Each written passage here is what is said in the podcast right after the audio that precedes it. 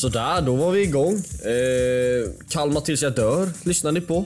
Om ni inte redan visste det. Det är Supporterpodden med mig, Tim McVitti Östborg och Adam Modig va? Stämmer det eller? Sist jag kollade så har jag inte bytt namn och ja, Adam Modig är jag. Snyggt. Ehm, ska vi, vad, vad, vad ska vi börja? Du, eh, du har varit i Prag. Hur var det? Om vi börjar där. Nej, det var skoj. Uh, kanske hade önskat lite mer sömn. Men uh, det har man fått ta igen här hemma. Uh, tyvärr så Ja, du- missade jag Värnamo för jag kom ju hem. Jag landade två timmar innan matchstart, så den hann jag inte till. Det var väl också något negativt. Men eh, du hann eh, testa på Europa lite. eh, För det har ju hänt grejer sen vi senast spelade in.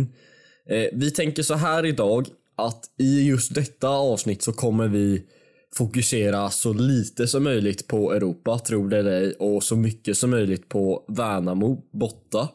Eh, För att efter vi har spelat in detta avsnittet så ska jag ringa eh, Uefa-ranken, eh, Lennart som han heter, eh, Uefa-ranken på Twitter. Ska jag ringa och eh, ta ett litet snack med inför eh, Europaspelet och han ska ge oss lite förutsättningar och så vidare. Och sen ska vi även, jag och Adam, ja, men avrunda det avsnittet med varsin liten spännande lista som vi har tagit fram. Eh, Så det ser vi fram emot. Men eh, som sagt, eh, fokus Värnamo idag då. Ehm, Adam, om vi börjar med att fråga dig. Vad har jag för koppling till Värnamo? Som en liten quizfråga innan. Oj, det, det vet jag inte. Jo, det är väl... Är det inte, har du inte bott där eller född där? Någonting sånt. Ja, det ena det ena liksom vävs ju in i det andra. Jag är, jag är, jag är faktiskt född i Värnamo och spenderade mina ja, tre, fyra första år där. Så det var lite, ett litet derby för mig. Eh, det var ett Smålandsderby och det var ett eh, derby de la McVitti kan man säga. Ehm, så eh, att säga att jag har en svag punkt för Värnamo är att ta i, men jag tycker det är kul att de är uppe i Allsvenskan. Och det är en rolig bortamatch att åka på av många anledningar för mig. Men jag sa till dig innan Värnamo-matchen att vinner vi denna nu efter vi har fått Europaspel så kan det bli det lyckligaste avsnittet vi kommer spela in. Eh, Är det det lyckligaste avsnittet vi kommer spela in? Nej, det är det inte. Trots att vi både vann och gick till Europa så eh, kan jag inte påstå det. Jag har upplevt roliga avsnitt att spela in Häcken borta med 3-1. Till exempel därför att i den matchen satt spelet och jag tycker inte spelet satt mot Värnamo. Det är det som, eh, kanske inte tyngre än, men det är det som i alla fall inte lyfter upp en. Mm, eh, det ska bli intressant att eh, diskutera eh, denna matchen idag. För jag tror vi har lite olika åsikter och så vidare. Så det ska bli det ska bli skoj. Men vi hoppar väl rakt in i matchen. Du ska få grilla som vanligt sen efter vi har tagit lite saker från matchen. Det är inget mer vi ska ägna oss åt i detta avsnitt som jag glömmer va? Innan vi går vidare.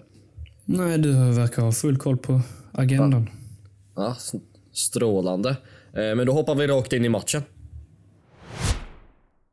Jag har liksom skrivit ner som någon form av kort sammanfattning i en mening att det var liksom väldigt tråkigt men att jag inte tycker att bara för att det var tråkigt så måste det vara dåligt. Vad tycker du om den bilden? Jag tyckte det var tråkigt och dåligt. I alla fall stundtals. För jag menar första halvlek, vi har ett läge och det kommer efter tre minuter. Efter det så är det 40 minuter när vi inte skapar någonting. Och vi tappar faktiskt lite av vår identitet när vi börjar skicka en jävla massa bollar som jag inte förstår varför vi gör det. Liksom från backlinje upp till anfall. Istället för ens, alltså vi försöker inte ens i vissa situationer att spela. Utan vi bara väljer den enkla den liksom vägen utan risk från ingenstans. Jag kände inte riktigt igen Kalmar FF eh, inom vissa perioder. Och sen klart det finns situationer där vi löser det fint. Eh, jättebra genom att spela upp eh, på mittfältet och lösa Värnamos press. Men det är inte lika ofta som det har tidigare varit. Nej, det känns som att vi hade någon liksom speciell taktik inför den här matchen för att bryta ner Värnamo. Eh, och det såg väl ut som att en del av den taktiken var att försöka utnyttja deras ja, men, aningen långsamma mittbackar och försöka hitta Rajovic bakom. Det lyckas vi med efter tre minuter och därefter fortsätter vi med det och lyckas väl egentligen ingen annan gång än just den gången efter tre minuter. Eh, så det såg ut att vara en taktik vi hade implementerat för den här matchen. Och det är väl det som får en att känna att man kanske inte känner igen sitt Kalmar FF. Eh, tycker inte du att vi ändå varierar oss på ett sätt där vi försöker dominera matchbilden och äga boll och få Värnamo liksom jobba hårt genom att pressa och jaga. För att sedan ja, men variera det till den delen där vi slår den långa på Rajovic lite oftare än vad vi brukar. Jag vet inte riktigt, kanske. Och i så fall, så när vi väl försökte variera så funkar det inte riktigt någonting av det. Det är väl mest det. Alltså det är väl klart att vi, om man så tittar på den i efterhand och går igenom, eller så tar minut för minut, så det är klart att vi oftare försöker spela oss igenom, men Mm. det funkar inte riktigt. Och då vill jag inte att man bara skickar långa bara för att det inte funkar. Då vill jag att man fortsätter. För det är nog den vägen Ja, vi gör, alltså vill gå. Vi... Det känns som att vi har problemen är i våra liksom uppbyggnad av anfall och där vi, när vi försöker skapa något. För att det är som du säger, vi skapar ytterst lite. Men det jag någonstans liksom vill dra som slutsats av den här matchen. Det är att bara för att man gör en väldigt dålig och tråkig första halvlek och, och sen även en ganska jag vet inte om jag vill säga dålig, men i alla fall fortsatt tråkig andra halvlek så behöver inte det betyda... Alltså det, en, match är liksom, en match är 90 minuter, inte 45. Så allt det här liksom domedagssnacket på sociala medier att det var den sämsta halvleken vi gjort i år. Det är liksom inget jag, ingen känsla jag kan hålla med om. Eller det är ingen känsla jag kan känna eftersom att vi spelade en andra halvlek mot Sirius hemma. Och så tycker jag vi har gjort andra halvlekar som har varit betydligt sämre också än den första halvleken. Um, sen tycker jag inte att den är bra, men sett över 90 minuter så um, tycker jag att det här är en godkänd insats. För man, alltså man får inte glömma att Värnamo är ett bra lag och på hemmaplan, alltså det, det, är inget lätt, det är inget lätt ställe att komma till. Att åka därifrån med tre poäng. Jag måste säga att jag är, jag är väldigt nöjd. Ehm, och Sen finns det definitivt saker i spelet som jag är mindre nöjd med. Men jag, jag har svårt för att vara liksom så nedstämd som jag ser vissa andra vara. Vad känner du? Hur, liksom, hur liksom nöjd kan du ändå se dig själv vara? Min inställning inför matchen var ju att jag egentligen inte brydde mig om, vi, om hur vi lirade så länge vi vann. Men mm. den visade sig att så tänkte jag inte alls egentligen för um, Visst, det är jätteskönt att vi vann. Vi behövde det. Supporterna behövde det. Uh, spelarna, föreningen behövde det mer än någonsin egentligen. Men det känns lite som att vi är på väg bort. Alltså, jag gillar inte det här att vi kastar långa inkast och skickar. Det känns så mycket som Kalmar då. Ehm, jag ja, hade det håller jag med dig om. bara kört Kalmar nu. Det håller jag med dig om. Det är inget jag heller liksom känner mig bekväm med. Men något jag ändå kan luta mig tillbaka mot är varje gång Henrik Jensen pratar om flexibilitet. Nästa mm, vecka så möter vi Norrköping hemma. Då tror jag det kommer se ut på ett helt annat sätt. Sen kanske vi möter ett lag som, där vi vill efterlikna det vi gjorde nu. Eh, och ett, med ett försvars, möter ett lag som har ett försvarsspel som Värnamo har. Och då kanske det ser ut som det gjorde nu senast mot Varberg. Eh, Värnamo, förlåt. Eh, så då, alltså det är just den här variationen som ändå gör mig bekväm. För jag är villig att se variation i spelet så länge man kan hitta tillbaka på ett ja, väldigt bra och effektivt sätt till det spelet som man ändå känner sig mest bekväm med. Och jag hoppas verkligen att vi ser det mot Norrköping. För skulle det vara så att vi fortsätter med långa inkast och eh, försöker hitta Rajovic bakom som våran liksom största eh, väg till anfall eller lättaste väg till anfall. Då kan vi börja liksom snacka om att vi kanske håller på att tappa spelet. Men jag tycker inte riktigt det är befogat att göra det redan nu. Jag tycker bara att det är en del av den här variationen som vår huvudtränare pratar om. Men tror du liksom att det är en varia- variation eller Ja, men tror du att vi är på väg för mig vill jag inte... Det är helt olika spelstilar. Det blir ju som att byta mellan alltså Atletico Madrid och Barca. Det blir för mycket tycker jag. I så fall, variation ska i så fall handla om att ligga lågt, ligga högt. Eh, någon gång dominera bollinnehav för att sen någon annan period fokusera på kontringar. Det är väl mer så. Vi vill lira, eller borde lira, längs marken, få touch, bollinnehav. Inte skicka långt. Även om det är variation så tycker jag att det är för stor skillnad från vår, vårt grundspel. Ja, jag vet inte om jag där. tycker det är så himla stor skillnad. Alltså, jag tycker det är långbollarna bakom som inträffar ändå så pass många gånger så att man hajar till över att ah, vi, nu slår vi den långt igen. Och de långa inkasten. Jag vet inte om jag tycker det är någonting mer än det som vi ändrar i vårt spel. Jag tycker fortfarande att vi har grundspelet där vi försöker rulla den och försöker hitta in på våra centrala mittfältare för att sedan hitta ut på ytterbackar. Det tycker jag fortfarande att vi ser. Ehm, så jag vet inte om jag tycker det är så jävla stor skillnad. Är, alltså, är, det, är det så stor skillnad på det vi har sett tidigare? Men sen, ja det tycker jag. Sen vet jag inte heller varför man behöver vara så himla mycket flexibel. Eller fl, skitsamma, det är ett svårt ord. Variera så jävla mycket. För att någonstans så vill man ju ändå kunna diktera och dominera varenda match själv. Man vill inte gå in i 30 matcher i Allsvenskan och ändra sitt spel helt efter motståndarna. Man vill ju att motståndarna ska anpassa sig efter oss. Och det var det jag tyckte vi gjorde så sjukt bra förra säsongen. För då hade vi mer eller mindre samma spel alla matcher. Och det var vi så fruktansvärt bra på. Jag hade gärna sett att vi gjorde ungefär samma sak i år. Men att vi var lite rakare. Nu tycker jag att vi har lämnat det där och byter mellan allt för olika stilar. Mm, det är en intressant diskussion och jag kan jag kan ändå till viss del köpa det du säger, även om jag kanske väljer att sitta lite lugnare i båten. Eh, Men vad känner du att det liksom är ett, ett, ett steg framåt från de här liksom svagare resultaten vi har haft, alltså just prestationsmässigt? Ja, alltså vi vinner ju borta med 1-0. Det är väl det som väger tyngst ändå. Och alltså defensivt i, i och runt straffområdet, där har vi släppt in väldigt mycket mål de här senaste matcherna och det gör vi inte. Och misstagen på egen planhalva när vi försöker spela upp, de är inte lika många. De blir inte lika farliga.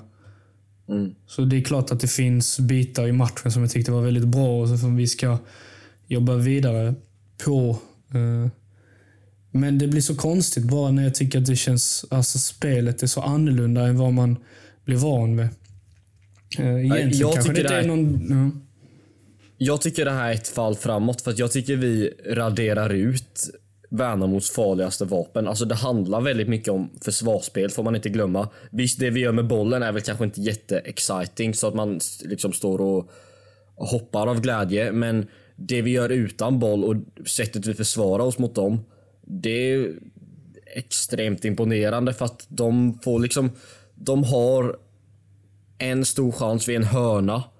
Och sen har de en stor chans till va? Har de en stor chans till? De har Gustav Engvall Sätra... Ja, precis. Och det är från ett individuellt misstag. Så det är inte så att de skapar några lägen utifrån att de äger bollinnehav och kombinerar sig igenom oss. Som de liksom har som någon form av grundidé, likt vi. Eh, att kunna spela på det sättet och ta sig igenom på det sättet. Det, det plockar ju vi bort och där är vi jävligt starka i denna matchen. Så just på grund av det känner jag att det är en match som vi gör ganska mycket bättre än de tidigare. Bortsett från typ första 20 mot Djurgården. Eh, så tycker jag ändå att det här... Eh, det, jag tycker det gör det till en ändå bra prestation. Eh, jag vet inte, jag tror kanske inte att jag har så många med mig när jag säger att vi gör en bra prestation. Eh, alltså eh, om man baserar det på vad man läser och vad man hör och när man pratar med folk. Mm, så hör jag väldigt många som är ja, men negativa, eh, likt du är nu. För det måste vi kunna säga att du är ändå. Till den här Ja, men prestationen. alltså ärligt, om du så tycker du vi var bättre än Värnamo? För det tycker inte jag. Jo men det tycker jag ändå man kan säga för att vi, vi plockar bort deras farligaste vapen och vi vinner matchen med 1-0. Ehm, Så då tycker jag definitivt att vi är det. Och sen hade de haglat, hade, det- alltså hade det haglat in chanser hela matchen, då hade jag nog kanske sagt att Värnamo var bättre. Men det tycker jag inte det gjorde. De hade en period efter, ja, mellan kanske så här 75 och 85 eller 72 och 88, något sånt. Där de liksom trycker på och de äger bollen utanför vårt straffområde. Men det är fortfarande inte att, mer än att Ricardo behöver liksom fånga något skott mitt på och hoppa upp och fånga något inlägg. Och sen efter det, då, då börjar vi äga boll och vi håller den i hörnet. Så det är liksom... Jag tycker vi försvarar oss så pass bra så då kan man säga att vi är bättre än Värnamo, enligt mig.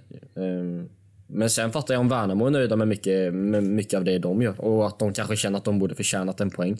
För de, de trycker, ändå, trycker ändå ner oss i perioder och det, kan, det är ju saker vi inte är nöjda med såklart. Så det är väl min, ehm, mitt svar på den frågan. Ehm, vill du ta någonting mer bara generellt om matchen eller ska vi ta lite, ja men målet tänkte jag. Nej, men vi kan väl, jo, men vi hoppar vidare till målet. Ja, det är en inhoppare som gör extremt stor skillnad. Eh, Och vi kommer ju komma vidare till det när vi pratar i grillen om ja, men spelaren han blir inbytt mot eh, och även hans egna prestation. Eh, Men det är liksom Noah Chamoun som gör ett jävla hästjobb och det är Johan Karlsson som gör ett jävla hästjobb som bryter bollen mot en ganska dålig fotbollsspelare i Näström. Näström, Näström. Vad ska vi säga? För jag kommer säga hans namn rätt många gånger. Eh, Jag minns Vad tycker inte du? om- Näström eller Näström? Han långhåriga, lång, långa killen. Jag tror det är Näström. Vi säger så i alla fall. Han snor i alla fall bollen av en ganska, som sagt, svag fotbollsspelare, Näström, och serverar helt enkelt Noah Chamoun som med bästa möjliga mottag och avslut eh, skickar in 0-1. Och vad älskar jag mest med det här målet, Adam? Jag skulle gissa på hans firande. Han Eh. tvekar liksom inte en sekund. Det är Nej. liksom rakt ut till supportrarna och fira. Det är inte att man stannar upp och gör någon liksom häftig målgest utan det är bara rakt ut till supportrarna. Eh, jag tror även han hade sina, sina gubbar, några polare. Eh, han är väl ändå från, inte från Värnamo men Jönköping om jag inte har helt fel Noah. Så jag tror han hade lite polare nere som också var i bottaklacken som han sprang ut och firade med. Och det är ett sånt målfirande som supportrar uppskattar och det tycker jag, jag tycker även det visar mycket gällande hans liksom personlighet och personlighet på planen. eh, Just det firandet eh, och hans ja, men passion. Eh, Vad tycker du om det ändå snygga målet vi gör? Jag tycker det är ett jättebra fotbollsmål för Johan Karlsson gör helt rätt. Han går upp aggressivt och vinner boll när eh, Näsström står med ryggen vänd emot och har ingen aning om att han kommer. Eh, och sen transporterar han den snabbt fram. Det går, alltså det går snabbt och eh, passen är perfekt mottaget och avslutet är väldigt, väldigt vältajmat. Jag gillar att han lägger den eh, vid första stolpen. För målvakten förväntar sig sällan det. Mm. Eh, Och jag, Ja, det var ett alltså, fint avslut. det är, nog, det är nog starkt att målet kan komma så här från ingenstans när det är väldigt, väldigt låst match, eller matchbild och sen en bra press och vi kan ställa om och göra 1-0. Det Ja, jag tycker starkt. det är, det är jävligt skickligt att kunna vinna den här matchen med 1-0 just för att den är så låst och det är så svårspelat. Ehm, För att vårt bollinnehav var bättre idag än vad det har varit mot... Alltså, det, var vi ändå, det var vi även inne på för att vi raderar bort många individuella misstag. Det gör vi. Så därför gör, blir vårt bollinnehav bättre. Vi har fina kombinationer. Robert Gojani är mycket, mycket bra. Han tar kliv för varje match. Eh, nu gick jag bara vidare från målet här lite oannonserat, men jag kände att just det målet ger mig ändå någon form av känsla av vad vi ändå hade i bollinnehav. Vad, vad tycker du om vårt bollinnehav? Helt okej. Det, det var det jag försökte vara inne på innan när jag sa att Värnamo var bättre. För jag tycker de, i alla fall första halvlek och större delen av andra, är bättre än oss vad gäller bollinnehav faktiskt. Mm, okej. Jag vet inte om jag håller med. Alltså jag såg ändå om matchen igår och det var inte riktigt den känslan jag fick. Men man kan i alla fall konstatera att vi... De får äga bollinnehav en period och sen får vi äga. Det känns som att vi liksom lånar bollen nästan lite av varandra. Att båda får äga bollen, bollen i stunder och passa runt den precis som vi vill. Det blir, det blir ju så när det är två lag som vill spela ganska ja, men likt varandra egentligen. Det är, väl, det är nog en anledning till varför vi ville slå den också bakom lite för att kunna göra någonting annorlunda än vad Värnamo gör. För det är svårt att bara göra exakt samma sak som motståndarna. Då måste man försöka hitta nya nycklar. Um, jag har en till sak. Och det är inläggen. De är, väl, Ja. alltså, är det inte fortfarande för dålig kvalitet för, på, i våra inlägg? Och då gäller det liksom hörnor, eh, frisparkar där, där det är inläggsläge och inlägg i det öppna spelet. Tycker inte du kvaliteten fortfarande är för dålig? Jo, jag håller med dig. Jag minns specifikt ett inlägg när Olofsson ska slå den tidigt eh, på Rajovic, men han slår den ju rakt till målvakten och vad heter det? kommentatorn tror att han skjuter, men det är absolut inget skott. Det är ett inlägg. Ja, ja. Han har det lite tufft den kommentatorn ibland. Alltså, Det var för- inte hans bästa match. Nej men alltså det är lite, alltså han får ju, han har ju, han har ju aldrig kommenterat tillsammans med någon. Han sitter ju själv varje. Och han får alltid de här Kalmar, Värnamo och liksom Varberg, Mjällby. Så det är inte jättetacksamt för honom men det är, han, gör, han gör sitt bästa. Uh, nej men det är, ja det är också fler, det är någon till Olafsson slår som är överlång, går förbi alla. Uh, det är någon hörna vi har som fastnar på första gubben. Uh, Simon Skrabb också så här någon, om det är någon fast eller något inlägg som inte alls lyckas. Och då var jag ändå nere och såg en träning och de tränar på inlägg. Och jag tycker inte, alltså det var inte heller någon vidare kvalitet på inläggen då. Så det, det, är väl, det är ju bra att de tränar på det men det måste ju verkligen det måste ju ske någonting i kvaliteten på inläggsspelet eftersom att det är ändå en stor del av våra spel nu när vi har någon man kan sikta på i boxen. Alltså, jag tycker man kan ha som krav att fan, man ska pricka Rajovic huvud ändå med jämna mellanrum. Eller vad tycker du? Nej, jag håller med. Alltså, in, tidiga inlägg tycker jag är ett väldigt bra anfallsvapen. Mm, För då Nej, har de är man, man och då, har man dessutom, liksom- ja. Ja, fortsätt. Och då, och då har man ju liksom jättemycket yta att sätta den på. Det är ju det som är grejen. Men att man inte lyckas Mm. Ja. pricka den ytan, det är ju för dåligt. Ja, alltså den där när den går lite mellan backlinje och målvakt och det kan komma en fin slängnick eller något. Det, Ja, de, alltså det behöver inte vara högt. Det kan vara längs marken, det kan vara längs knähöjd, bara den kommer fram. Nej. Liksom. Precis. Eh, vi hade ju, alltså, nu kritiserar jag inläggen, men kollar man mot BP så har vi ju först Romarios inlägg som leder till mål och sen har vi ett kvalitativt inlägg av Olafsson som leder till ett mycket farligt läge. Så vi har ju, alltså vi kan ju slå kvalitativa inlägg, men man vill ju se någon form av kontinuitet. Det är bara det jag känner när det kommer till inläggen. Jag ville nämna det. Eh, Henrik Jensen jag tyckte han såg väldigt lättad ut efter alltså när domaren blåste av. Han var som vanligt framme vid supportrarna och tackade för stödet, vilket är väldigt, eh, väldigt fint och tacksamt. Eh, men eh, va, va, hur tolkar du det att när liksom en huvudtränare ser väldigt lättad ut? Är det något bra eller dåligt? Det är bra, för det är ändå en, en indikation av att han verkligen bryr sig. För det började ju jäkligt bra, det ska man ju inte bortse från. Och sen går det lite tungt och man kanske inte är beredd på att det ska gå tungt i fyra raka matcher. Och det är det givetvis eh, lättnad man känner när man vinner den här femte matchen. Eh, Ingen, ingen tvekan. Och Ja, sen det, den- ja, men det var, det var skönt att se. den- Ja, Ja, fortsätt. videon från eh, omklädningsrummet också. Han är ju en jäkla, jäkla bra ledare. Eh, Ja. Ja, bra att du tog upp den för jag hade, tänkt, jag hade precis tänkt nämna den också. För det är där, det snacket han tar med laget efter matchen. Där, som du säger, han visar att han verkligen är en, en riktigt bra ledare. Eh, innan vi går vidare till eh, din grill Eh, så har jag någon, liksom, en tendens som inte jag riktigt gillar i vårt spel. Det är när vi leder. Mot Sirius släpper vi in två. När vi leder mot BP släpper vi in tre eh, från ledning.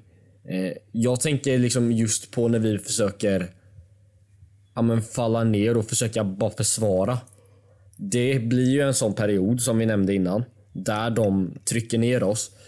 Jag, vet inte, jag, tycker bara, jag tycker det känns lite som att de här perioderna vi har, eh, som vi hade när vi ledde med 2-1 mot Sirius och bara att det känns som att vi bara hoppas på att det ska lösa sig.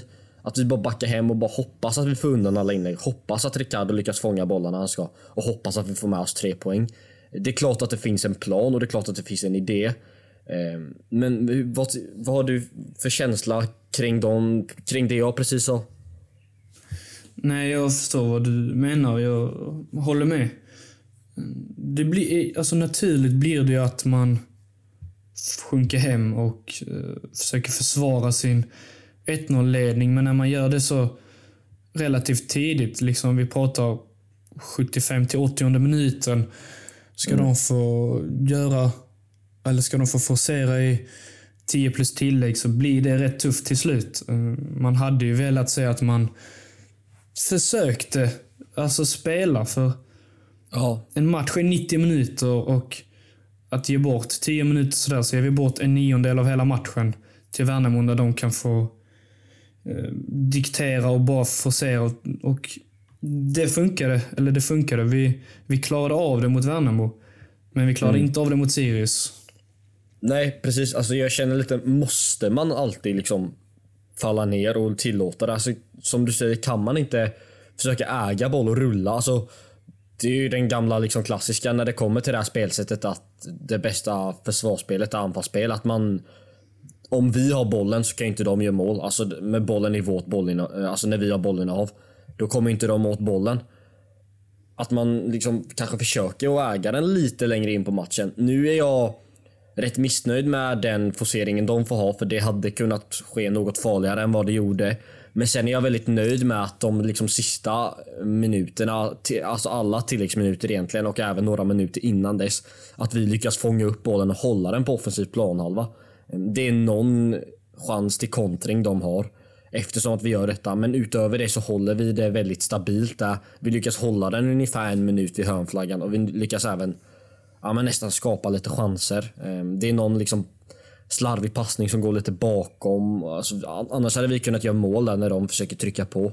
Ehm, och Det ser jag ju mycket hellre än att vi försöker falla tillbaka. Så det är ändå positivt att vi försökte där i slutet eh, komma till ja, men till en offensiv planhalva där vi kan försvara därifrån. För det känns, jag vet inte, det känns mycket lättare. Det är ju för hemskt att behöva stå på läktaren och kolla när vi försvarar en eh, 1-0-ledning, alltså, alltså när det gäller nervositet, det är ju, man vågar ju knappt kolla liksom. Mm.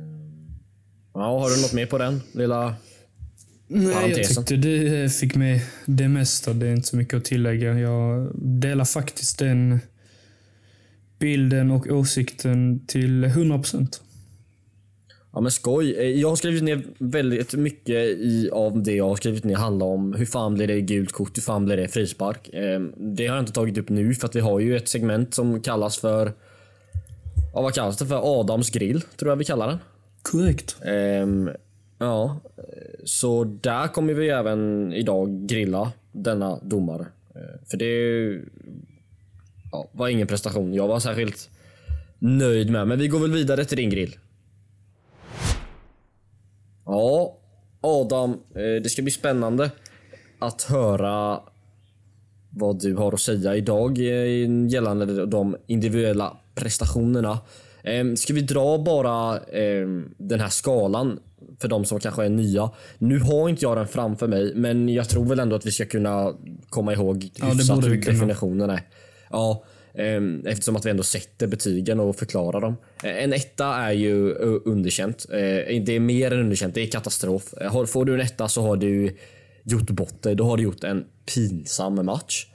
En tvåa är fortfarande underkänt. Det är det som är speciellt med våran skala. Att en tvåa är fortfarande underkänt. Men du är ändå snudda på godkänt. Och vi har valt att kalla den att vi ja, men, förväntar oss mer. Om det är en spelare man kanske har lite högre förväntningar på som man inte riktigt tycker presterar till den nivån man förväntar sig. Ja, då kan man på ett smidigt sätt dela ut en tvåa. En trea är godkänt. Inte mycket mer än så. En fyra är, ja men steget vad man nu handlar om vad som är mer än godkänt. Då gör man en bra match, en riktigt bra match. Eh, Medan en femma är outstanding och ska vara så gott som omöjligt att få om du inte är liksom hur sjuk i huvudet som helst när du spelar. Och gör en... Vi har, vi har delat ut två femmor i år tror jag. Det känns till och med mycket. Um, det är väl Rajovic hattrick. Ja, precis. När han gjorde hattrick i kuppen Och sen eh, Kalle Gustafsson mot Häcken. Mm. Det kommer inte delas ut några ettor eller femmor idag är jag ganska Nej, det kommer det inte. säker på. Nej, eh, så, så ni får lite kontext i att de är svåra. Man delar inte ut dem i onödan liksom. Eh, men vi börjar med Ricardo Friedrichs betyg. Han håller nollan. Mm, och det genererar en trea i betyg. Han är bra som ja. alltid. Det mm. finns liksom inte så mycket att säga. Han står i vägen för Värnamo när han beprövas, även om det inte är ofta. och eh, Kanske kunde fått en fyra, men han testas inte tillräckligt mycket. Nej, det är en match där våra mittbackar gör det bekvämt för våra målvakt. Han behöver inte ja, men göra så överdrivet mycket, men han gör det han behöver och han gör det bra. Så det är väl en eh, rimlig trea. Ska även sägas att det är Adam som sätter betygen och jag har bara liksom... Det enda jag har rätt att göra är att säga vad jag tycker om betygen. Men Adam sätter betygen och eh, sen kan inte jag göra någonting åt det. Det är det som är charmigt med det här segmentet. Eh, vi börjar med någon av ytterbackarna. Mm, vi kör David Olofsson. Mm. Jag tycker han eh, gör en bättre match än eh, vad han har visat tidigare. Jag tycker att han gör det bra defensivt. Framförallt i duellspelet. Han får en trea. Jag tycker det är kul att den här... Eller det är välbehövligt och kul, bra nödvändigt att den här kurvan som har gått lite neråt är på väg upp nu. Mm. För jag tycker han gör en eh, rätt okej okay match. Mm. Eh, jag tycker väl att hans första halvlek är ändå ganska svag. Alltså, hans mm. första halvlek är nog en tvåa om du frågar mig. Men sen spelar han definitivt upp sig i andra halvlek och som du säger så är han Ja, men han är väldigt bra defensivt. De sätter in en pigg Netinho i paus på hans, eh, i paus på hans kant. Eh, vilket han eh, löser och han plockar bort honom eh, utan några större bekymmer. Eh, jag tycker även han är bra när vi ska liksom fördriva tid och hålla den i hör vid hörnflaggan. Det, är en, det märks att det är en rutinerad spelare. Han skapar ändå mycket hörnor och ehm, ja, men han skapar mycket för oss och det är ett steg fram och en spelare som eh, Henrik Jensen är framme vid efter match och liksom verkligen kramar om och liksom en genuin liksom sån här bra kämpat kram. Det var till Olafsson och det märktes liksom att ja, här är det någon som har gjort en mycket bättre prestation än vad han presterat tidigare och det visar Henrik Jensen. Där visar han tacksamhet och eh, förhoppningsvis kan det ge Olafsson lite självförtroende. Eh, det är ju en spelare vi ägnade stor tid åt i förra avsnittet att ge betyg och förklara och eh, kolla, alltså se vad vi kunde liksom list, alltså komma fram till varför han har varit svagare. Så det känns skönt att vi ändå kan ge honom en trea och säga att han gör en bra match. Mm, jag håller med. Eh, så det vi går vidare. behövde han nog också för, för sig själv. Men jag, nästa lirare, Sjöstedt, som jag faktiskt ger en mm. fyra. Mm. Jag tycker han är riktigt, riktigt stabil. Eh, jag ja. känner mig säker under hela matchen med våra, våra mittbackar. Mm. Och den brytningen han gör, den är ju matchavgörande. Liksom ja. den, eh, gör han inte den så står det 1-1 och tror jag det jag tror det står 1-0 när han gjorde den brytningen. Eh. Mm, det stämmer, det stämmer.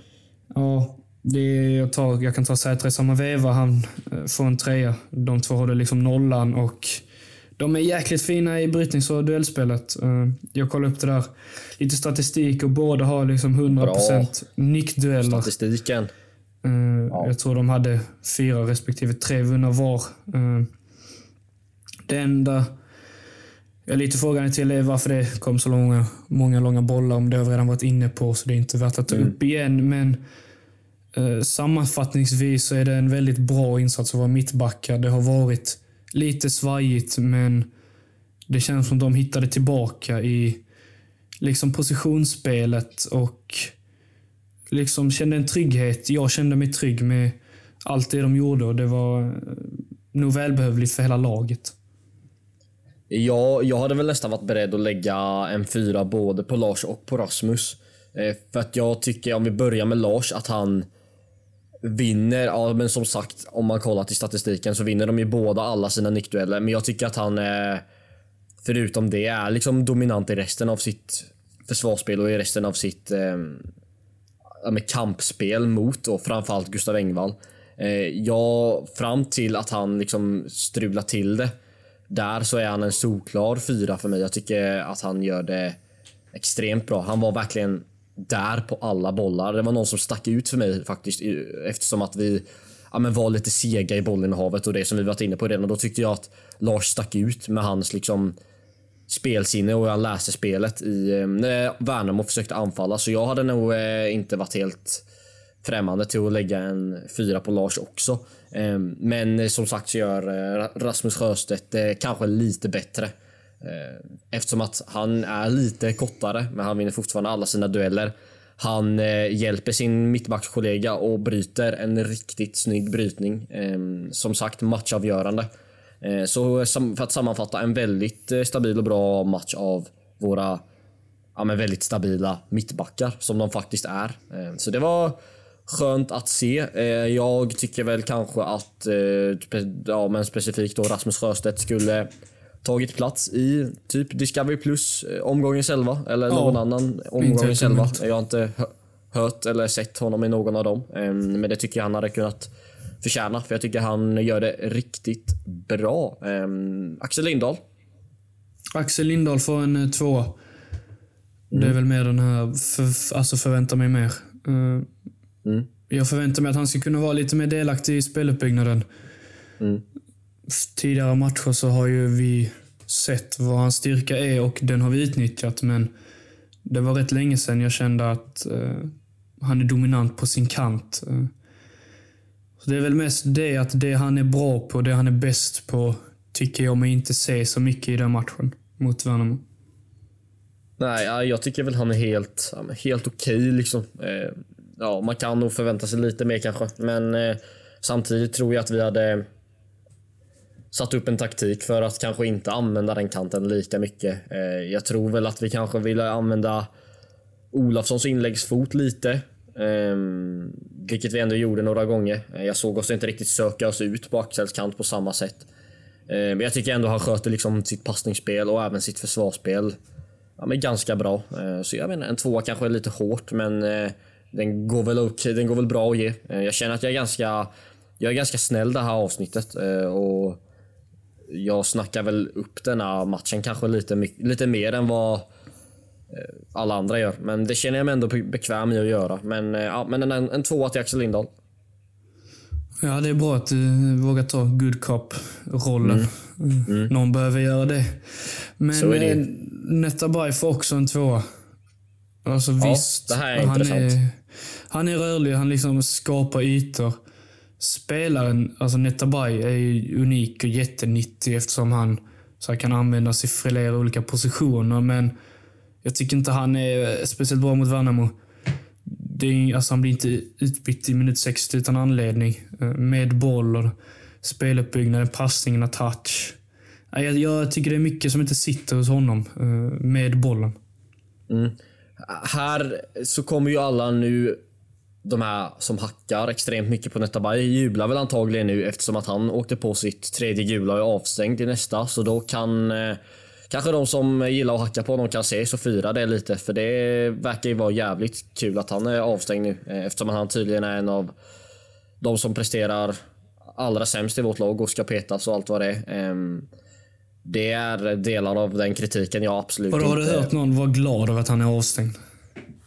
Nej, men jag har hört folk vara väldigt kritiska till hans eh, alltså in, inledning av säsongen.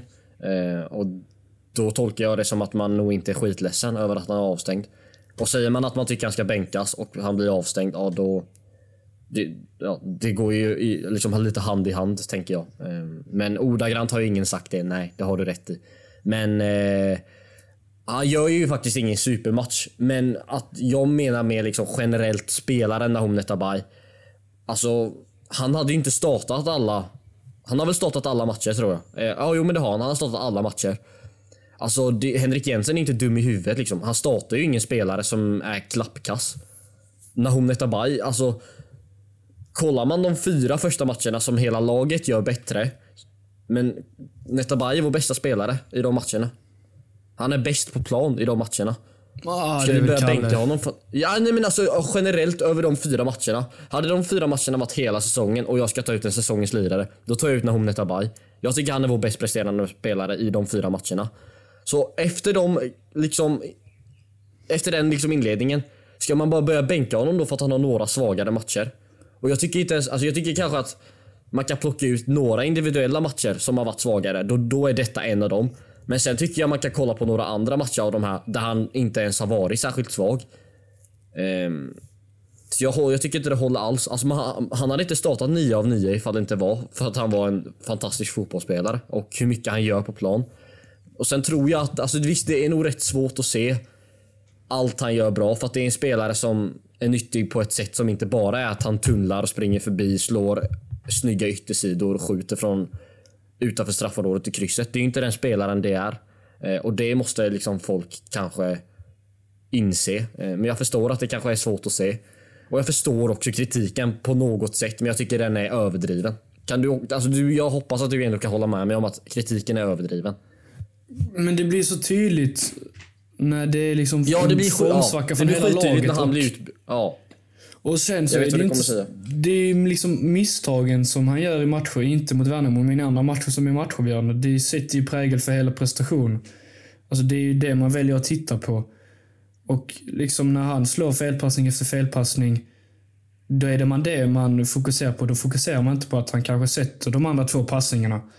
Utan det blir så påtagligt, så tydligt när det är mycket som inte stämmer, även om det kanske är en del som stämmer. Men det är liksom svårt att ha en sån 50-50 spelare. Visst, han var bra de första fyra matcherna. Men jag tycker inte han har varit... Jag tyckte att han var bäst, men han var, helt, han var bra. Och mm. jag tycker inte han har varit bra de senaste fyra, fem matcherna efter det.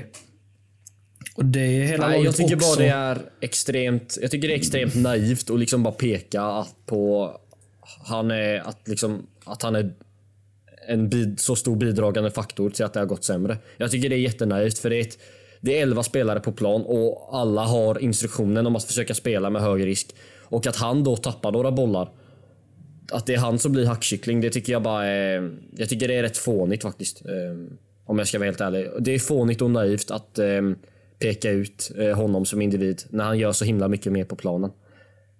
Jag vet inte riktigt om folk liksom peka ut honom och säga att allt är hans fel, men vissa Nej, mål och vissa situationer är det hans fel. För det är liksom felbeslut när han, till exempel mot Djurgården, ja, slår in boll. Alltså, det är... det, är han som, det är han och Olafsson som blir utpekade att ah, det är de två som vi ska byta ut. Men alltså, fan kolla på vad de gör bra. Alltså kolla på deras kvaliteter. Det är liksom, de har så pass mycket kvalitet så det, det blir nästan omöjligt att peta dem för att de gör några felpassningar. Det är det jag menar. Alltså det är det jag menar med att det är naivt. Att några felpassningar ska göras om man bänkar någon. Det är ju det är helt orimligt. Jag tror jag, att, fan, jag, jag, jag, jag tycker det är mer än några felpassningar på de två gubbarna. Men Olofsson spelar i alla fall upp sig denna matchen. Det tycker jag inte Netabay gör. Jag tycker han är nej, nej. svagare. Det, det håller jag med dig om. Och det blir ju jävligt tydligt och det blir jävligt talande när, när hon Netabay går ut. Blir jävligt förbannad för att han blir utbytt. Noah Chamon kommer in, gör mål efter typ fem minuter och är ja, men, den största ljuspunkten i den där matchen. Då blir det ju jävligt talande. Då, ser, då fattar jag att det är lätt att bara kolla bara helvete vad dåliga är Netabay när Noah Chamon kommer in och gör den skillnaden. Då fattar jag att det är lätt att liksom att det blir så. Ehm, jag förstår, jag ser ju vad alla andra ser också. Men ja, jag har ju varit igenom det några vever nu vad jag tycker. Så eh, det är onödigt att fastna där. Ehm, men en tvåa är han ju definitivt förtjänt av. Eh, alltså i dålig aspekt då. Ehm, för det är ju ingen toppenmatch han gör, det ser jag också. Förhoppningsvis så kan han prestera bra efter nu när han kommer tillbaka efter sin avstängning. Eh, en avstängning som är liksom också helt sjuk som vi kommer komma in på. Eh, ja, ett sinnessjukt beslut av domaren. Men, ja. Eh, vi går vidare. Ja, det är Gojani. Jag tycker att detta mm. nog är hans bästa match hittills. Mm. Han får faktiskt en... Nej, han får inte en fyra. Han får en trea av mig. Oh fan. Ja, fan. Jag var nästan säker på att du skulle våga ge en fyra. Nej, jag kommer komma in på varför jag inte vågar ge honom en fyra, men... Mm. Uh, alltså han visade med bollen offensivt. Han var rätt mycket mer delaktig än de andra matcherna tyckte jag. Alltså han satte medspelare i bra positioner hela tiden. Han skapade ändå... Alltså han satte spelare i lägen att kunna skapa chanser. Sen blev det inte så mycket, men han gjorde ändå grejer. Jag tyckte att han skötte den här offensiven med boll bättre än vad han tidigare gjort. Och sen ligger han ju rätt bra defensivt också. Eh, men varför han inte får en fyra, då kommer man in på Romario som också får en trea. Det är för att jag inte riktigt fattar deras samspel, för jag tycker att vi låser vår speluppbyggnad och det är ju mycket beroende av vad våra centrala mittfältare gör. Och när det inte stämmer riktigt dem emellan så blir det ju svårt att spela den fotbollen vi vill. Mm. Därför att individuellt sett så gör Romario fina grejer, Gojani gör fina grejer. Men tillsammans så fungerar de inte lika bra som de hade gjort med Romario Kalle, eller Guiano och Kalle till exempel. Det är där den inte riktigt stämmer, tycker jag. Mm. Ja, men där kan jag väl ändå någonstans hålla med dig. Jag har inte riktigt reflekterat på samma sätt som du har med samarbetet. Men det är, ganska, det är en ganska intressant ståndpunkt. Um, för du har ju rätt i sak att samarbetet funkar inte lika bra som det gör mellan Romario och Kalle Gustafsson. Men samtidigt kan man säkert peka på att det enda det beror på är att de inte har spelat lika många mm. matcher ihop. Det skulle ja, det kunna vara det man kan peka på. Jag, jag, vet inte riktigt hur, om det är så, men det skulle kunna vara så.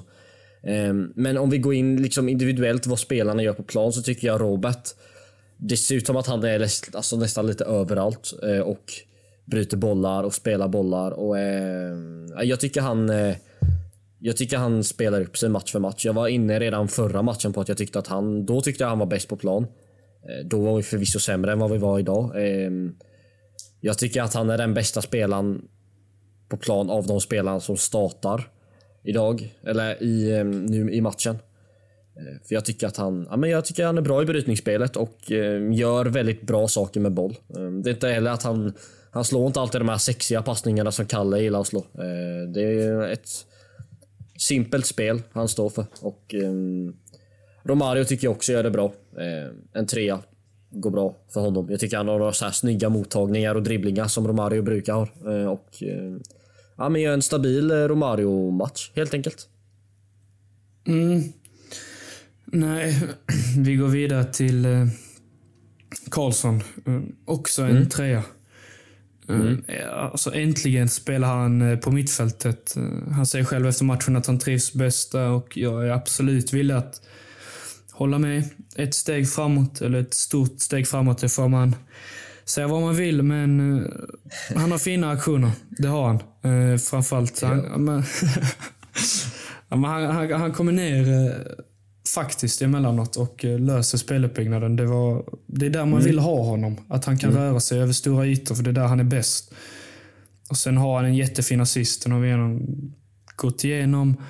Däremot kände jag lite periodvis att han blir lite för osynlig och kanske inte leder till att vi tappar något övertag på mittfältet, men vi får det svårt. Framförallt i första halvlek så känner jag mycket att det är Romario Gojani på mittfältet.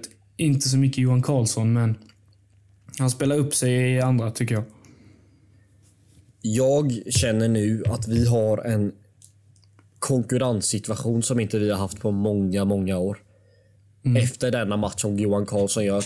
För den någonstans cementerade att vi kommer få tillbaka den Johan Karlsson vi hade innan han blev skadad. Om det nu var någon som tvivlade på att vi skulle få det. Eh, eller inte få det. Så jag känner mig i alla fall helt säker på att han eh, ja, men inom en till två matcher är samma spelare igen. För jag tycker att det här var ett väldigt stort steg framåt eh, i prestation.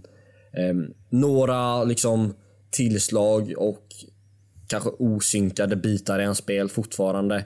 Men överlag tycker jag han gör det väldigt bra och som vi var inne på tidigare så är det en otroligt imponerande assist.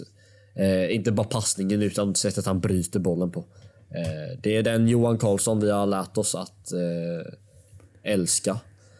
Eh, så en... Eh, du, du gav henne en trea. Ja. Mm, ja, men det, men, det, men det är rimligt, absolut. En trea men till han, Johan. Bevis, ja, han bevisar ju att han, det är på mittfältet han ska vara, tycker jag. Ja. För han har nu, spelat inte på kanten, här, de här. Nej, det, det ska vara Olafsson och Lindahl på våra ja. ytterbackpositioner. Men det jag säger med den här konkurrensen nu. Kolla på vårt mittfält. Nu tror och hoppas jag att Kalle Gustafsson, det har jag trott och hoppats länge, men att han är tillbaka till nästa match. Säg att han är det. Då är det Kalle Gustafsson, det är Romario, det är Robert Gojani, det är Johan Karlsson. Alla fyra innermittfältare. Sen är det även Netabay får tillbaka efter hans avstängning. Och sen har vi offensiva alternativ som Dennis Hymmet, Noah Shamoun. Vi har även en Zack Gyllert uppe på bänken. Alltså vi, vi har en bred trupp som inte ens behövs liksom breddas ut så himla mycket mer till ett kommande Europaspel. Eh, det är en sån sak vi kommer prata mycket mer om i framtiden. Just truppbredd och så vidare. Men eh, det glädjer mig väldigt mycket för att eh, jag tror att vi är på väg in i en lite bättre formkurva. Jag hoppas det. Jag har den känslan när jag kollar Nej, på vilka spelare vi har på väg tillbaka och spelare som börjar komma in i ny form. Ja, vem är nästa spelare? Eh, finnen. Simon Skrabb. Finnen. Också ett bättre idag va? Eller? Ja, alltså jag... Han får en tvåa för att jag förväntar mig mer, men liksom krigarinsatsen som han gör, den är ju liksom fenomenal. Uh, han vinner faktiskt flest dueller av alla på plan. Mm. Uh, och det är det man vill och du, se. Och du ger en trea. Nej, Eller två. Du ger en tvåa. Alltså, mm. Men man, man vill ju se det här liksom kriginsatsen, men å andra sidan så fungerar det inte med bollen. Det har ju varit så ett par matcher att Simon Skrabb är inte så jättebra offensivt och det är det han gärna får bli snart. Och det är mm. därför jag ger honom en eh, tvåa. Ja, jag tycker att han är mycket mer involverad idag. Eh, det känns som att han kanske är lite mer typ nere och hämtar boll. För vi hade en svag första halvlek, men jag tycker ändå han är en av de bättre spelarna i just första halvlek. Eh, och sen så precis som du nämner det här med duellspelet och så vidare, krigarinsatsen höjer ju det gör ju att han höjer sig. Eh, så jag tycker ändå att han är lite bättre idag än vad han varit på sistone. Eh, ja, men en två av man kan fortfarande förvänta sig mer i anfallsspelet. Jag gör det, det i alla fall. Ja, men det kan jag köpa. Det, det, mm. det kan jag också känna att um, det är rätt ofta att man förväntar sig mer av Simon Skrabb i anfallsspelet sett till den karriären han har haft innan han kom till eh, Kalmar. Eh, är det Rajovic? Nej, jo det är det. Det måste det jo, vara. Rajovic är sista startspelaren kvar. Mm. Alltså det är svårt att sätta betyg på en anfallare som är väldigt mycket beroende av hur mycket mål han gör. Tycker ja. jag. För liksom han blir rätt isolerad stundtals. Mm. Alltså han kommer ju loss på en långboll och, långboll. Och utöver det så har han inte speciellt mycket lägen. Men Nej. samtidigt är det svårt att klandra honom när han kan inte fixa både leveransen och avslutet. Det blir, det blir lite konstigt att ge honom en tvåa, vilket jag kommer göra när jag tycker att resten av laget inte gör det tillräckligt bra och sätter honom i tillräckligt bra situationer. För jag kan inte förvänta mig att han ska göra allting själv. Men när han ändå har näst minst bolltouch av alla på hela plan. 21 va, för att vara specifik. Har du kollat upp det? Jag tror jag tyckte jag hörde någonstans att han hade 21 bolltouch. Ja, Engvall hade 18. Men ja. det, är, det är ju liksom anfallare som har minst touch. Ja, det blir så tydligt i denna matchen att Värnamo gör det rätt bra och stänger honom. Ja, ehm, jag tycker ju att han fortsatt, fortsatt är nyttig eh, i uppspelsfas. Att kunna hålla emot och vara stark. Eh, det tycker jag han fortsätter göra bra. Eh, inte så konstigt med hans storlek och hans fysik, men det är ändå något som ska lyftas tycker jag. Eh, men, ja, men det blir väl någonstans att man ändå förväntar sig kanske lite mer. Men mm. det är ändå rätt intressant just med det här att vi försöker slå den bakom. Eh, jag är inte riktigt säker på att jag behöver ha några egentliga problem med det om det nu ska funka. Nu tycker jag att det gjorde det, men fan vad det handlar om kvalitet egentligen. För att, ja men okej, slå bollen bakom då. Men slå den så att Rajovic faktiskt kan ha en chans att nå den. Där saknar vi just Kalle Gustafsson idag. För den mm. kvaliteten tyckte inte jag mig se. Hade vi haft Kalle i denna matchen, då hade han säkert kunnat chippa in den lite snyggt bakom till Rajovic så hade han kunnat få den. Då hade vi säkert kunnat få ett mål från det tror jag till och med. Ehm, men den kvaliteten saknade jag lite ehm, på de långbollarna. Eh, så därför blir det som du säger lite svårt att eh, ja, men, ge honom underkänt samtidigt som man fortfarande måste göra det. Ehm, men, eh, ja, men han krigar på bra och han är ju bara som sagt typ en och en halv chans borta från ett mål. sen ja, så, så sitter den ju där i nätet. så det är inget man behöver vara orolig för. Ehm, men ändå skönt att vi kan sprida ut målskyttet för han hade gjort sex av våra senaste sju mål tyckte jag. kommentatorn sa. Så skönt att kunna sprida ut målskyttet också lite. Men en tvåa till Mileta. Ja, jag bara en grej. Alltså, Vi går över till jag, våra in... Ja. Jag vill bara ta det. Jag upplever inte honom som jättesnabb. Alltså jag... Nej. Det här med, alltså, tycker du han jag tycker hans alltså, snabbhet är, nej, jag tycker hans snabbhet är svårtolkad. Svårtolkad. För liksom det Fortsätt är vad en, du skulle säga. Nej men det är någon...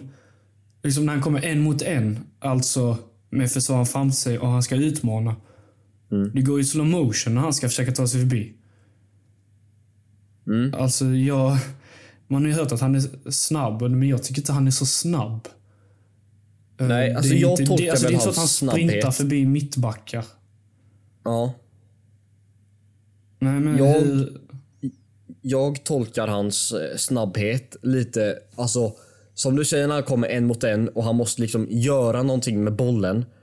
Det är ju inte hans främsta förmåga. Det är inte där han förväntas att vara liksom bra eller snabb. Men när han till exempel får en djupledsboll och börjar liksom jämsides med en mittback. Då tycker jag ändå han ser rätt snabb ut. För att han kan ofta trycka bort den mittbacken och vinna den duellen. Trots att han kanske inte är solklart först på bollen. Eh, Men kollar man till exempel mot BP hade han många löpdueller med Amadeus Sögaard. Eh, Jag är liksom osäker på hur snabb han är. Men han var i alla fall snabbare än Mileta. Han sprang ifrån honom alltså utan några större problem. Här i denna matchen tycker jag ändå att Mileta är först på de bollarna han får liksom möjligheten att vara först på. Ehm, nej men alltså han är, han är väl ändå ganska snabb för sin storlek. men jag tror han måste liksom ha... det för. Ja. Alltså han känns lite som att han måste ha försvararen nära sig. Så han liksom kan använda sin styrka kombinerat med lite fart. För, för när han... Jag vet inte vilken match det var, men han fick liksom i djupledsboll, hade ingen försvarare. Och jag stod och tänkte den, är, den här hinner han. Men han hann den knappt. Så det är lite olika typer Sen- av, av eh, snabbhet.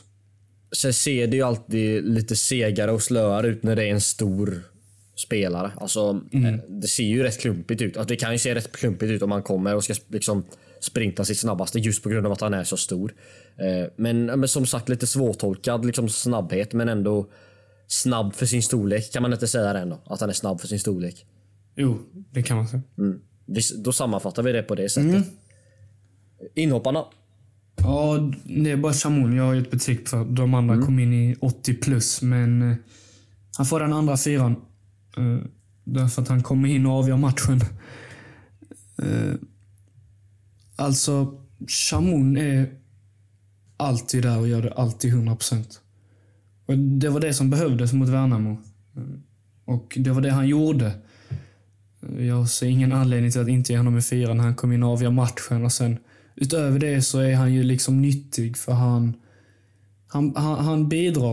Om det inte är med bollen så är han ju en jäkla pressspelare och han är liksom hemma och försvarar. Jag, minns, jag tror det var han som var hemma i straffområdet och bröt en boll någon gång.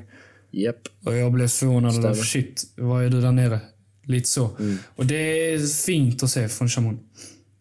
Eh, ja, man blir bara mer och mer svag för Noah Chamon varje gång man ser honom känns det som. Eh, det här inhoppet är så professionellt ett inhopp någonsin kommer kunna se ut. Det är så här man ska sköta, det är så här man ska ta en bänkning. Eh, Exakt. Man blir inbytt och levererar på absolut bästa sätt. Både i anfallsspelet och i försvarsspelet. Han gör sitt mål, men så blixtrar han även till efter han har gjort sitt mål. Det är ju liksom Ja, alltså- självförtroende boost och allt och så vidare. Ja, Han är aldrig liksom nöjd. Nej precis. Alltså- Han strävar alltid efter nästa läge att komma förbi sin back återigen och kunna spela frispela någon. Hela tiden. Det är alltså ett så jävla glädjande inhopp att se och det här med hans hemjobb. Alltså, jag tycker Noah Chamoun är liksom en förbättrad version av Filip Sakbekidis. För att han har Ja. Filip Sakbekidis arbetskapacitet och löpvilja. Men sen så är han mycket bättre med bollen och mycket mer kreativ än vad Filip Sakbekidis är. Så det är liksom en förbättrad version på något sätt. Vad tycker du om den jämförelsen? Jo, men det är väl en bra beskrivning av, eh, av Chamon. För de är lite, kanske lite samma speltyp faktiskt. Det är mycket Ja. go, mycket kör där. Men som du säger, Chamon känns som hans spetsegenskaper är lite mer kreativa och lite mer hotande. Ja, ehm, han visade verkligen passion och hjärta och det är inte så svårt att förstå att supportrar gillar att se det. Eh, så ja, men en stor eloge till Noah Chamoun mm. för hans inhopp och för hans eh, mål. Ja, då har vi väl en tränare och en domare kvar att ge betyg. Så är det. Mm, vi börjar med tränaren. Henrik Jönsson mm. får en, eh, en trea av mig. Mm. Det är ju, jag behöver inte ta detta alls för mycket, men det är en blandning av att vi vinner matchen positivt. Jag tycker inte riktigt det här är vårt sätt att spela. Och det är det negativa. Så det ja, resulterar i en trea. Jag har väl egentligen inget att lägga till. Vi vinner borta mot Värnamo med 1-0 mm. i ett läge där vi har för, äh, inte har vunnit på fyra matcher i rad. Um, så då var det primära fokuset att ta hem tre poäng och det gjorde vi. Då är man godkänd. Någon ja, som inte är godkänd går vi vidare till nu. Nej, det känns som att du äh, känner väldigt mycket kring den här domaren. Ja, jag minns inte vem det var. Vem var det? Nej, precis. Men nej, nej. nu, nu lät det konstigt. Han... Det här är Just det, Oskar Jonsson. Andra match. Oskar Jonsson gör sin andra allsvenska match. Mm. Jag hoppas att det var en sista. Vad gav du han för ja. betyg? Två. Ja, fan. Det är, ja, det är snällt alltså. Seriöst, det, jag tycker det är snällt. Får jag, får jag ranta lite? Är det okej? Okay? Du får ranta, kör på. Ja, nej, men för att allsvenska domarnivån är låg. Jag gillar inte att... Det, jag, för jag, jag är snäll generellt mot domare i den här podden. Jag gillar att höja upp deras betyg när Adam egentligen gillar att sänka. Och Jag har svårt för en del domare som jag tycker är bra på att typ så här, tappa matcher och missa så här solklara straffar eller solklart när en boll är inne. Då snackar vi Kaspar Sjöberg, Kristoffer Karlsson, Alakim till viss del. Alltså det är sådana domare man har svårt för, för de kan liksom verkligen ta otroliga felbeslut. Den här domaren, han är inte riktigt dålig på samma sätt. Den här domaren är bara obegriplig i sina bedömningar. Alltså jag tycker det är helt sjukt att Kalmar FF får tre gula kort i första halvlek. Helt sjukt. Han lägger ribban där minsta lilla förstörelse vid kontring, det är gult. Olafsson ger minsta lilla touchen i ryggen när de ska, ja men, jag vet inte om man kan kalla det kontring, men de ska ställa om på något sätt. Gult kort. Fine. Ja. Okej, okay, ge, ge gult kort för det. Då var bra. Då ger du det för exakt samma sak resten av matchen. Det är min förväntning då. Då lägger han ribban. Sen delar han ut två gula kort till till Kalmar FF. Eh, jag kommer ihåg Netta Bajs gula. Jag kommer inte ihåg det andra. Jag kommer ihåg att jag inte tyckte det var... Jag, tyck, jag kommer ihåg att jag tyckte det var ett billigt gult. Men om vi ska ta Netta Bajs. Det är Obegripligt. Alltså, han tar boll och han går inte in med dobbarna. Det är en vanlig glidtackling. Han får för sig att dela ut ett gult när hon Netabay är avstängd i nästa match. Värnamo. Hampus Näsström ska ha två oh. gula. Han får inte ett enda. Han sparkar ner en av våra spelare. Jag tror det var Johan Karlsson, jag kommer inte riktigt ihåg. Han sparkar ner honom. Vi får frispark. Ja, inga konstigheter. Då är det gult kort. Precis som att du har lagt ribban för alla andra gula och delat ut för minimala saker. Då är det gult kort. Nej, inget gult kort. Bara frispark. Det blir en reaktion från bänken. Emin Nouri får ett gult kort. Enligt egen utsago från Emin Nouri så sa han ingenting. Inte ett ord. Han pratade tydligen bara med Henrik och sa någonting till Henrik om något taktiskt eller whatever. Men han fick ett gult kort. Jag vet inte hur sant det är, men jag får utgå ifrån att det är sant. Det var det han sa till mig. Jag frågade Emil, vad sa du till domaren? Han sa inte ett ord. Jag sa inte ett ord. Men Emil får också ett gult kort. Sen, i andra halvlek, då ska Hampus Näsström ha sitt andra gula. Och Det här är andra gången det händer den här säsongen. Att en domare liksom glömmer bort att ge ett gult i efterhand bara för att det blir mål. Vi hade en liknande situation i en annan match där någon ska få ett solklart gult, men vi gör mål, så då skiter domaren i det. Jag kommer inte ihåg vilken match det var, men här Hampus Näsström, han drar i Johan Karlssons tröja. Domaren visar fördel. Jättebra att han inte blåser visar fördel. Det är bra. Och Det är precis det han har gett gult kort till David Olafsson tidigare i matchen. Vi gör mål, man är skitglad. Men han delar inte ut det gula. Hampus Näsström ska ha två gula, solklara gula i den korten och han delar inte ut ett enda. Och sista saken jag har är att vi faktiskt har en situation där vi skulle kunna få straff. Den är inte solklar, men man kan definitivt blåsa straff när Simon Skrabb får en solklar knuff i ryggen i straffområdet. Jag har inte sett eller läst någon som har skrivit någonting om det här. Men jag såg situationen och jag har sett sjukare straffar blåsas och jag har sett säkert i den här omgången bara, alltså hade vi i BP Varberg när Oliver Stanisic knappt touchar och det blir straff. Ja, då är det här mycket solklarare straff enligt mig. Så för mig är det en så otroligt konstig och så otroligt svag domarinsats. Um, och jag, och Adam du vet att jag inte gillar att kritisera domare egentligen. Så det, alltså nu tar jag i och då liksom... Och det gör jag inte i onödan.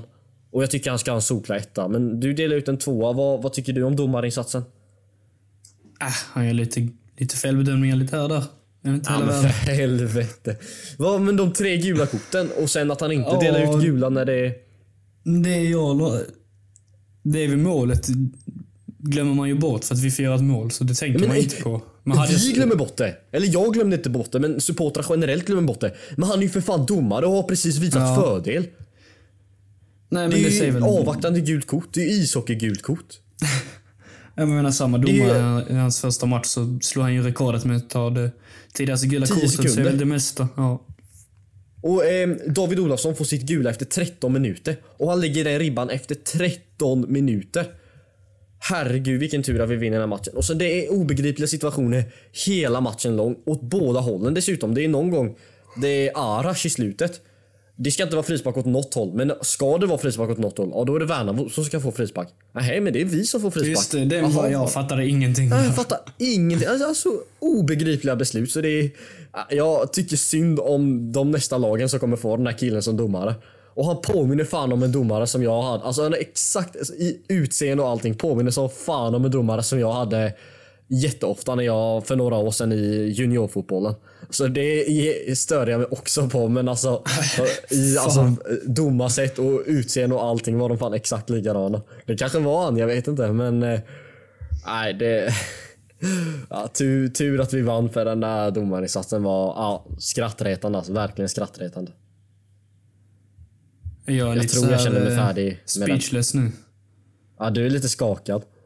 Mm, Nej, men fattar du liksom vad jag säger? När jag, alltså, för att det är ju inte samma sorts match som så här, typ Kristoffer Karlsson gör. För att han kan ändå, tycker jag, sätta så här, nivån på vad frisparkarna skulle... Eller, jag vet, han är inte konsekvent, samma. den här snubben.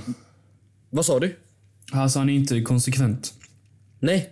Jag menar, om man jag, sätter jag... en nivå, oavsett om den är hög eller låg, så får man ju hålla den och det gör han inte. Ja, det gör han ju definitivt inte. Jag tycker han dömer på ett annorlunda sätt än vad alla andra dåliga domare dömer på. Eh, på både gott och ont, kan man väl säga. Eh, för att jag tror... Mm. Nej, nej jag, jag, jag gör faktiskt så här, jag, jag avslutar min domarrant där. För det kommer inte ge någonting att jag står och klag, sitter här och klagar mer. Faktiskt. Eh, har vi någonting mer eller? Det blev ett långt utdraget nej, avsnitt där. det är väl det... dags att runda av den här domarpodden. Ja.